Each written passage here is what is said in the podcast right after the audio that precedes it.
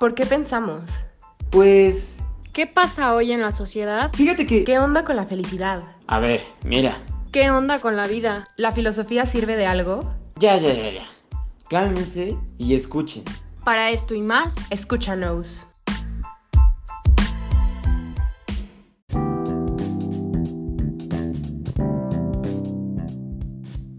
Bienvenidos todos y todas los que estén escuchando este nuestro cuarto episodio de Escúchanos. Eh, pues bueno, ya saben que este podcast eh, los invita a pensar, a reflexionar y en esta ocasión con mucho gusto eh, les presento a Emilia Caim de parte del Consejo de Psicología y a Andrea Antillón de sexto semestre, se me olvidó decir que Emilia va en tercer semestre, y Andrea Antillón de sexto semestre de Pedagogía, es compa, ¿no? Va, va, ya ya saben que también yo voy en Pedagogía, entonces adelante chicas, introduzcanse. Pues, hola, este, pues yo soy Andrea, como dijo Diego, y pues no sé, digo, ¿qué más se puede decir en una introducción? ¿Qué, qué te gusta de la pedagogía? ¿Qué te gusta de la filosofía? ¿Qué esperas del episodio de hoy? Pues yo creo que lo que me gusta mucho de la pedagogía es, pues obviamente que es un camino para el cambio y la transformación. Resumiéndolo, porque pues obviamente me gustan muchas cosas. Y de la filosofía, pues yo creo que es igual una herramienta que te ayuda a transformarte un poco de, de cierta manera más personal y que, pues no sé, nos ayuda a reflexionar acerca de cosas que chance a veces no nos tomamos el tiempo para hacer. Y pues justo de este episodio espero poder combinar lo que yo pienso acerca de la pedagogía con lo que yo pienso de la filosofía para pues llegar a un punto un poco más central. Súper, Andy, muchas gracias. Emilia, cuéntanos. Pues yo estoy muy contenta de estar aquí. La verdad soy nueva en esto, entonces espero plantar una semillita muy chiquita. La verdad es que definitivamente la pedagogía y la filosofía son fundamentales para comprender al hombre de una forma holística. Entonces, definitivamente hablar, ¿Y la psicología? por supuesto, en complemento con la psicología. Claro.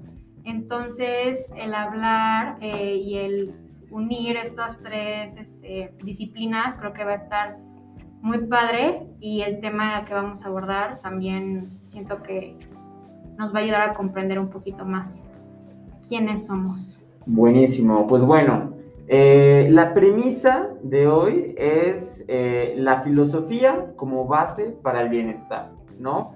Ya vimos desde una perspectiva eh, de quien estudia psicología, tanto como de nosotros que estudiamos pedagogía, que al parecer sí es eh, necesaria, ¿no? Pero antes de irnos como a los fundamentos de por qué creen que es necesaria, eh, sí me gustaría que me digan ustedes personalmente, desde su experiencia como alumnas, eh, qué tan importante se les hace la base filosófica en su formación profesional.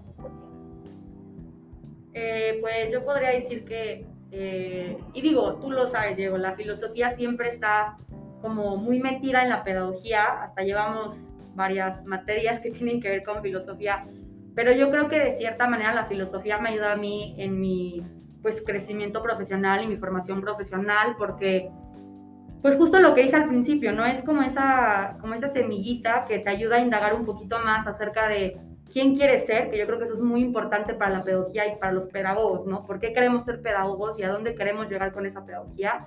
Y creo que la filosofía es lo que nos ayuda y nos da las herramientas para podernos hacer pues estos cuestionamientos que son importantes para la carrera, ¿no? En cualquier ámbito que estés en pedagogía, sea recursos humanos, psicopedagogía, como docencia.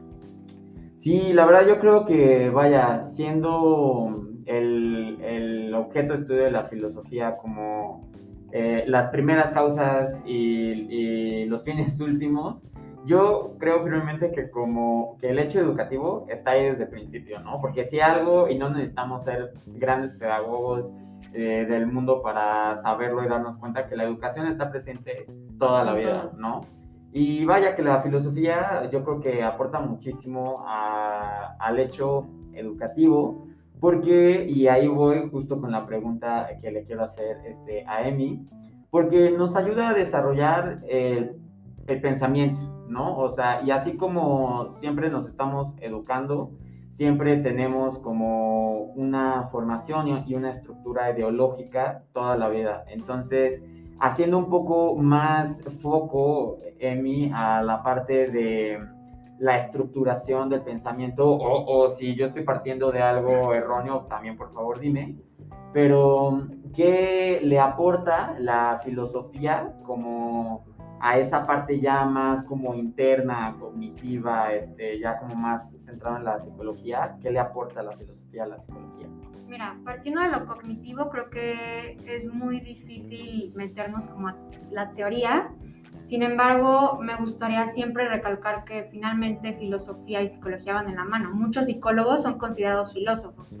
E incluso hay una rama que se llama filosofía de la psicología, en el que habla como... Eh, cómo la filosofía le ha dado un fundamento eh, para estructurar este, esta parte metodológica y cognitiva de cómo se estudia el ser humano.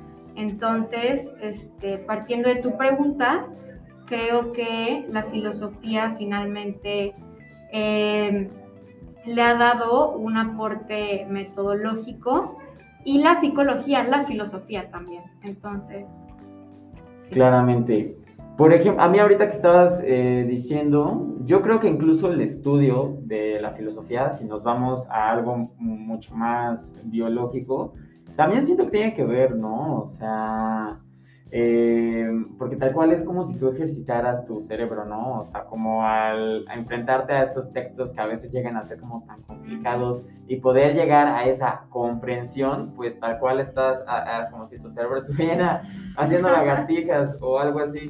A lo que voy con esto es que pues, ya vamos viendo entonces que la filosofía aporta incluso hasta la cuestión biológica del, de, la onda cognitiva. Vamos a, mm, hablar ahora, pues, justo del bienestar, ¿no?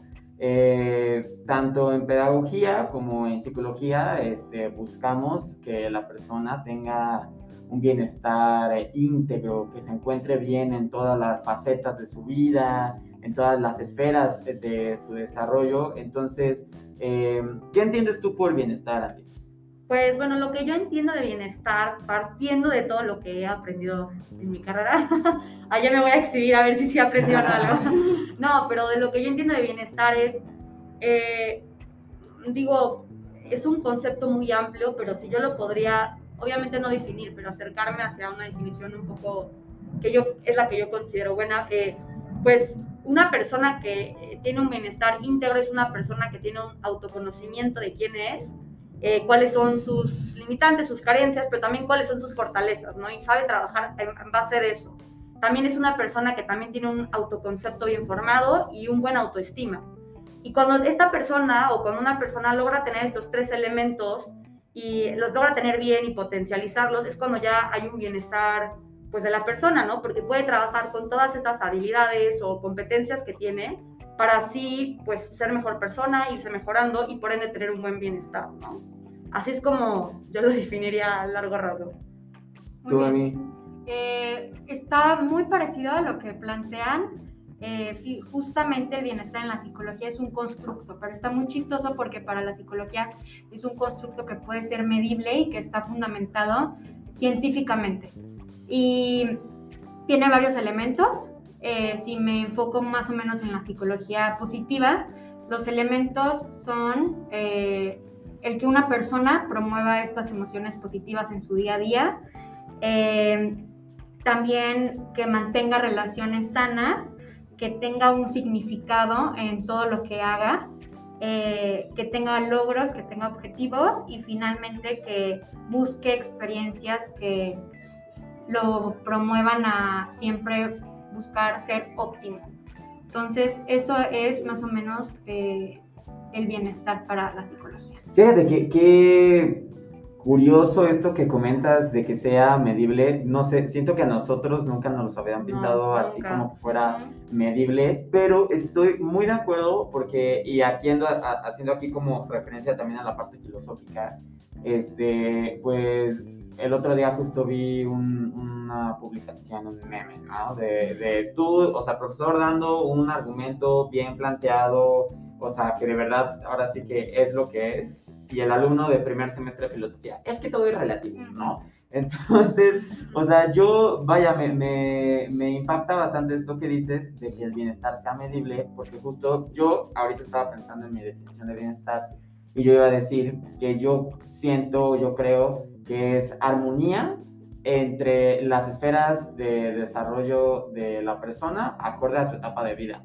Pero dentro de esa definición, como que se debe de respetar mucho la subjetividad, ¿no? Este, pero también, ahorita que lo dices, yo creo que sí, sí diría que, que sí hasta cierto punto se debe de poder medir, ¿no? Porque al final del día, si una persona te dice, eh, no, pues oye, es que para mí la felicidad es esto, y resulta que eso es hacerle daño a alguien más, pues, pues no podemos decir, ah, es que es subjetivo y se tiene que respetar, ¿no? Y al final del día, ahí tiene toda la base filosófica, que ahí es mi siguiente pregunta. Para tener eh, un bienestar en la vida, eh, ¿se debe de tener una filosofía de vida? Eh, yo creo que sí, y viene un poco ligado a, lo que yo contesté sobre qué es el bienestar. Para mí, yo creo que la filosofía de vida la construyes a partir de lo que conoces de ti mismo y a dónde quieres llegar. Entonces, justo es lo que yo mencionaba anteriormente, ¿no? Tú tienes tu autoconocimiento, o sea, quién eres, quién soy, a dónde quiero llegar, quién he sido, y pues también tu, autoconcepto, ¿no? O sea, eh, quién soy yo para los demás, qué, eh, cómo yo impacto de cierta manera a las personas a mi alrededor. Igual, pues tu autoestima, ¿no? Que es la parte de, pues, sentirse bien de sí mismo. Lo voy a más súper resumido, ¿no? Pero yo creo que cuando tú sabes quién eres y a dónde quieres llegar y conoces justamente tus áreas de oportunidad, pero también tus fortalezas, las puedes transformar. Bueno, puedes utilizar esas fortalezas para transformar tus áreas de oportunidad, pero lo que voy es que justo con eso y el saber a dónde quieres llegar, tú puedes crear una filosofía de vida a partir de las herramientas que ya tienes para poder llegar a tener este bienestar que justo menciona Emi, ¿no? El poder tener convivencias sanas, poder tener experiencias positivas, poder vivir de cierta manera como eh, positiva o alegre, por decirlo así. O sea, para ti, Andy, la filosofía de vida se constituye de estos, de estos, este, bueno, más que se constituya, depende, por lo que te entiendo, de esos tres factores de autoconocimiento, autoconcepto y autoestima. Sí. ¿Correcto? Y que con eso vas andando por la vida y así lo vas formando, ¿no? Sí, claro, porque también es a partir de tus experiencias, ¿no? O sea, yo, eh, por ejemplo, obviamente mi filosofía de vida ha cambiado, yo creo que la de todos ha cambiado a través de nuestras vidas. Chance, cuando eras puberto, tu filosofía de vida era tener 100 amigos. Y, tal vez ni siquiera estabas consciente de que tenías una filosofía de vida que estabas siguiendo. Justo, y ahorita yo lo puedo decir que como ya alguien, una persona pues, universitaria que ya ha estudiado, lo que bueno, mi carrera, cosas que me gustan, puedo decir que ya cambió mi filosofía de vida, porque ya me logré conocer de una manera más profunda. Y a través de ese conocimiento más profundo, igual yo puedo decir, ah, pues sabes qué, yo quiero vivir de cierta manera. Entonces yo lo voy construyendo a partir de lo que sé de mí, de mí misma, del ambiente que me rodea, pero igual pues justo de las experiencias que he tenido en mi vida. Ahorita con lo que dice Andrea, te voy a preguntar a ti. ¿Desde cuándo crees que la persona eh, empieza a formar eh, su filosofía de vida? Híjole, es muy difícil porque como dice Andy o como mencionaste tú, algunas veces pasamos la vida teniendo unos enfoques en específico y ni siquiera estábamos conscientes de ello. Entonces, creo que si partimos de que una filosofía de vida para un puberto, por ejemplo, es estar a gusto con quién es y con lo que quiere ser, probablemente desde muy pequeño puedes hacerlo y no necesariamente estás consciente de que es una filosofía. Sí, justo te lo quería preguntar porque ahorita con lo que decía Andy, yo creo que tenemos una filosofía de vida desde el día que nacemos, porque la filosofía también se vincula muchísimo con onda cultural, con estándares sociales, y tú naces en un constructo social donde hay una filosofía de vida social, una filosofía de vida en la casa, los valores de la casa, y tú la vives y la ejerces, eh, y a veces sin, sin saberlo, ¿no? ¿En qué momento te haces consciente? Tal vez ya es otra pregunta. Pero me, me, llama mucho la atención como, como este, esta parte del diálogo, porque, o sea, podríamos entonces decir que, vaya, la filosofía de vida es tan inerte al desarrollo humano como la educación, como el desarrollo cognitivo. Y entonces yo aquí me pregunto, hace rato yo les decía este, que hablando todavía del bienestar, que bienestar es armonía entre tus esferas de desarrollo. ¿Considerarían ustedes, por ejemplo, eh, la filosofía una esfera del desarrollo de, la persona? Eh, yo digo que sí. O sea, y si nos vamos, bueno, me voy muy atrás, pero si nos vamos, por ejemplo, en las épocas del buen Sócrates, ¿no? O sea, la filosofía la utilizaban para poder entender lo que estaba sucediendo a su alrededor, con conceptos un poco más abstractos, por ejemplo, las matemáticas o diferentes cosas, ¿no? O sea, en general. Entonces, si nos vamos hasta allá atrás, o sea, la filosofía yo lo veo como, para, para mí, lo que es la filosofía es el tú poderte cuestionar ciertas cosas que te están, que te están sucediendo en la vida. ¿Y cuál es la raíz de eso? O cosas que, por ejemplo, yo lo, también lo digo, yo sé que, bueno, no sé si es lo mismo, pero tiene que ver, por ejemplo, la ética y la moral. Yo siempre la relaciono con la filosofía, porque la filosofía es lo que te ayuda a justo decir, oye, a ver, me siento, reflexiono y digo, ¿sabes qué? Chance esto está mal, pero ¿por qué está mal? Entonces, es esta parte de cuestionarse. Entonces, yo siento que ya, ya se me fue la pregunta, me perdí, por irme me Mira, perdí. Si está mal, me lo como. ya, perdón. Este, tú, Emi, ¿qué, ¿qué piensas de esa parte? Yo lo ejemplificaría también en el abordaje terapéutico. O sea, tú cuando te sientas con una persona tienes que estar consciente de para él cuál es su filosofía de vida y su concepto de felicidad y de bienestar.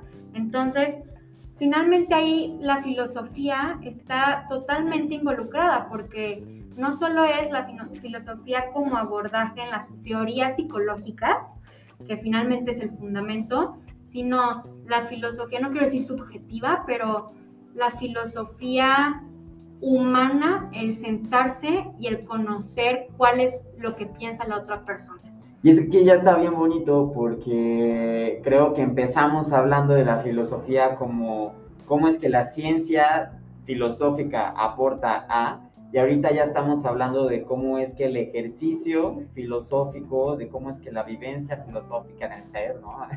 ya yéndonos muy deep, realmente pues te ayuda, sí, al bienestar. Y ahorita hablando de la filosofía de vida, pues yo creo que incluso es algo que, así como decíamos del desarrollo, cada vez se va más amplia, ¿no? Y como decía Andy, o sea, tal vez siendo puberto tu filosofía de vida tenía un enfoque completamente social. Y tal vez eh, a los 20 cachos, 30 años, tu filosofía de vida tiene un, este, tiene un enfoque mucho más laboral, ¿no? Porque justo veníamos diciendo, la filosofía, si bien algo sí tiene como bien claro, es el saber o el buscar saber de dónde vienen y hacia dónde van las cosas, ¿no? Y vaya, poniéndolo en perspectiva pues personal desde de dónde vengo y a dónde voy en esta etapa de mi vida, donde también busco bienestar, pues justo se van armando distintas como filosofías de vida, o más bien que se, se vayan haciendo distintas filosofías, la filosofía de vida personal se va ampliando y extendiendo a lo largo, porque, bueno, aquí ya poniéndonos muy pedagógicos, pero Erickson, que plantea como esta, ah, yo creo que tú también ubicas súper bien Sí, estas sí, teorías, claro. que plantea las crisis este, por etapa Por normativa para, para cada edad. Y yo creo que ahí el resultado, eh, porque, bueno, ahora, para los que estén escuchando y no sepan eh, bien, bien, bien, o sea, no me voy a poner así muy, muy técnico, pero justo, ¿no? O sea, Erickson dice que con cada edad viene una crisis y hay un factor que se enfrenta con otro y ante ese duelo se desarrolla una virtud, ¿no? Yo ahorita con el diálogo que estamos teniendo ahorita, o sea, me, me atrevo a decir que esa virtud que desarrollas es el aporte a tu filosofía de vida que Exacto. cada vez se va construyendo más y más. Claro. Igual ahorita que estábamos, bueno, que estaban los dos hablando de esto, algo que como que se me vino a la mente es que igual la filosofía de vida también puede ser, o sea, es muy personal, pero también es muy, pues como conjunta o como social, porque si te das cuenta, yo ahorita me puse a pensar, tú te llevas con gente o tus amigos más cercanos son personas que tengan una filosofía de vida similar.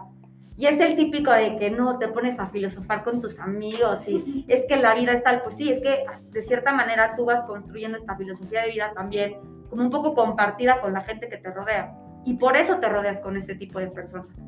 creo que va muchísimo también con lo que considera, por ejemplo, la psicología positiva sobre el bienestar, partiendo también mucho de, pues habíamos, en resumidas cuentas, habíamos dicho que esta filosofía de vida es inerte, pero al mismo tiempo es cambiante, ¿no?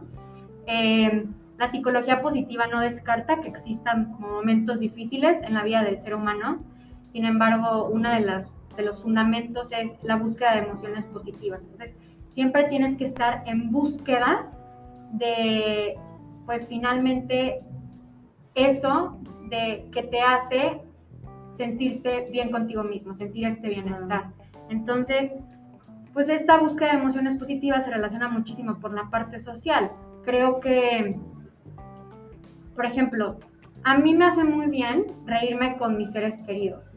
Y esa es una parte muy importante para mi bienestar, el tener relaciones felices y que me hagan sentir bien. Entonces yo creo que finalmente, como tú dices, o sea, la parte social es importantísima y el bienestar es inerte, cambiante, pero también es una búsqueda de.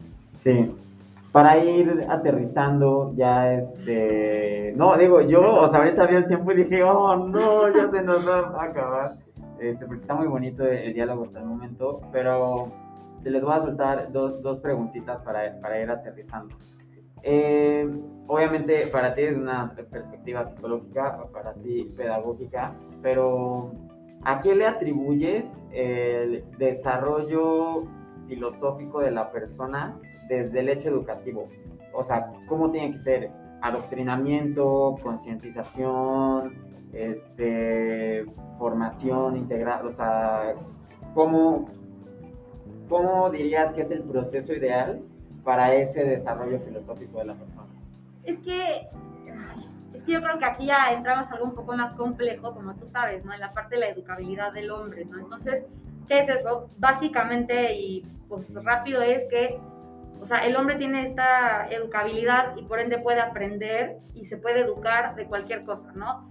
Eh, tú sabes, la educación formal, informal, este, eh, no formal, lo que sea. Entonces, realmente yo creo que uno va aprendiendo o va teniendo este como desarrollo filosófico desde el momento en el que se pone a preguntar, oye, es que ¿por qué? Por ejemplo, yo soy una niña chiquita, ¿por qué a mí me dieron un dulce verde y, a mi hermano un dulce rojo? O sea, como que ahí vas empezando a, a, trabajar esta parte, como este ejercicio filosófico de ir pensando, ir como motivándote de cierta manera. Y yo también creo que la escuela, de una manera muy pues indirecta te lo va te lo va enseñando en tu casa igual justo lo que decíamos no tú vives a partir de una filosofía de vida con la cultura la educación que recibes eh, la gente que te rodea entonces yo creo que realmente es algo que vas aprendiendo o vas adquiriendo de forma muy natural sin tener que ser, por ejemplo, ah, te voy a, siéntate a la clase de filosofía. ¿Por qué? Porque tú ya llegas a prepa y aunque, ok, chance no conozcas las teorías que si de Sócrates, lo que sea, pero ya son preguntas que te has hecho. ¿Qué pasa después de la muerte? O qué pasa, o por qué se da tal en tal proceso. O sea, ya son cosas que te has preguntado, pero no de cierta manera formal, como pues, ciertos autores y eso pues, ya lo aprendes de manera formal en las clases, pero es algo que ya llevas haciendo mucho tiempo. Aquí entonces, Andy, como se lo atribuyes a la educabilidad del hombre, el desarrollo filosófico. A ti, Emi, te voy a preguntar si crees que este crecimiento, desarrollo filosófico de la persona, ¿se lo atribuyes a este principio de educabilidad o se lo atribuyes más bien a una condición cognitiva a una condición, este, vaya, en cuanto a la estructura del cerebro, más o menos. Mira, yo creo que no podemos caer en reduccionismos, o sea, finalmente hay que partir de ambas cosas. Por ejemplo, es importante conocer la circunstancia y finalmente educarnos sobre qué es lo que nos está haciendo sentir o qué es lo que, mm, no sé cómo explicarlo, o sea, sobre qué es lo que educarnos, por ejemplo, en las circunstancias que han hecho que estuviera yo ahí. Sin embargo, tampoco podemos descartar como este procesamiento, eh, los conocimientos que hemos estado adquiriendo a lo largo del tiempo y las características subjetivas que nos permiten como valorar y unificar esta información. Entonces, finalmente no es blanco y negro, creo que hay que unificar estas dos para formar lo que es una filosofía. 100%. Y bueno, pues ya para terminar, ¿qué, ¿qué tips le dan a la gente para que, eh, digamos, que crezcan filosóficamente día a día? Pues yo diría que cada día te cuestiones algo diferente. O sea, puede ser un cuestionamiento tan grande como si los aliens existen, si quieres, o algo tan pequeño como, este, no sé, o algo que esté sucediendo en tu vida y que tú quieras cuestionar de cierta manera. Yo creo que el, hacer el ejercicio de cuestionarte y cuestionar lo que está a tu alrededor también te ayuda a hacer este ejercicio filosófico del que hablábamos al principio. ¿Te llevas alguna duda o alguna certeza del día de hoy? Eh, pues justa, yo creo que la certeza de que, como siempre, la pedagogía y la psicología siempre están muy unidas y que, pues justo, ¿no? O sea, obviamente el, el ejercicio filosófico también se da justo por la educabilidad del hombre, pero también por lo que mencionaba Emi, ¿no? La parte un poco más, pues, cognitiva de querer entender el porqué de ciertas cosas, ¿no? Así es. ¿Y tú, tú Emi, qué, qué tip das y qué certeza o qué duda te llevas? Yo creo que daría un tip en que no pensemos que por el simple hecho de pensar en una filosofía de vida la puedo continuar. Necesitamos poner a práctica estos pensamientos que estamos haciendo. Yo, promocionando, pues creo fielmente que en el abordaje terapéutico podemos darle sentido a esta filosofía de vida y finalmente buscar las herramientas para vivirlo, que son herramientas que se adaptan a las personas, son individuales. Entonces, creo que es muy importante eso. ¿Y qué me llevo? Me llevo en que finalmente la búsqueda de una filosofía y del bienestar en una persona es multidisciplinaria, no nos podemos encerrar en solamente una, una cuestión, pero también eh, darle su correspondiente importancia a cada uno. Buenísimo. Pues bueno, yo qué consejo les doy, este, les aconsejo que sigan escuchando el podcast, Ah, que escuchen el siguiente episodio y este, y vaya, yo me llevo el dudar de siempre, ¿no? O sea, yo soy de la idea de Andy, o sea, de lo que sea que te pase, dúdalo para que lo, para que lo aprendas bien, ¿no? Así es. Entonces, bueno, chicos y chicas de la audiencia, muchas gracias por escucharnos o vernos esta ocasión. Muchas gracias, Andy y Emi, por estar aquí. Me encantó lo que construimos. Y este, espero nos sigamos frecuentando por ahí en la vida. Así que despídanse. Bye. Hasta luego. bye. bye.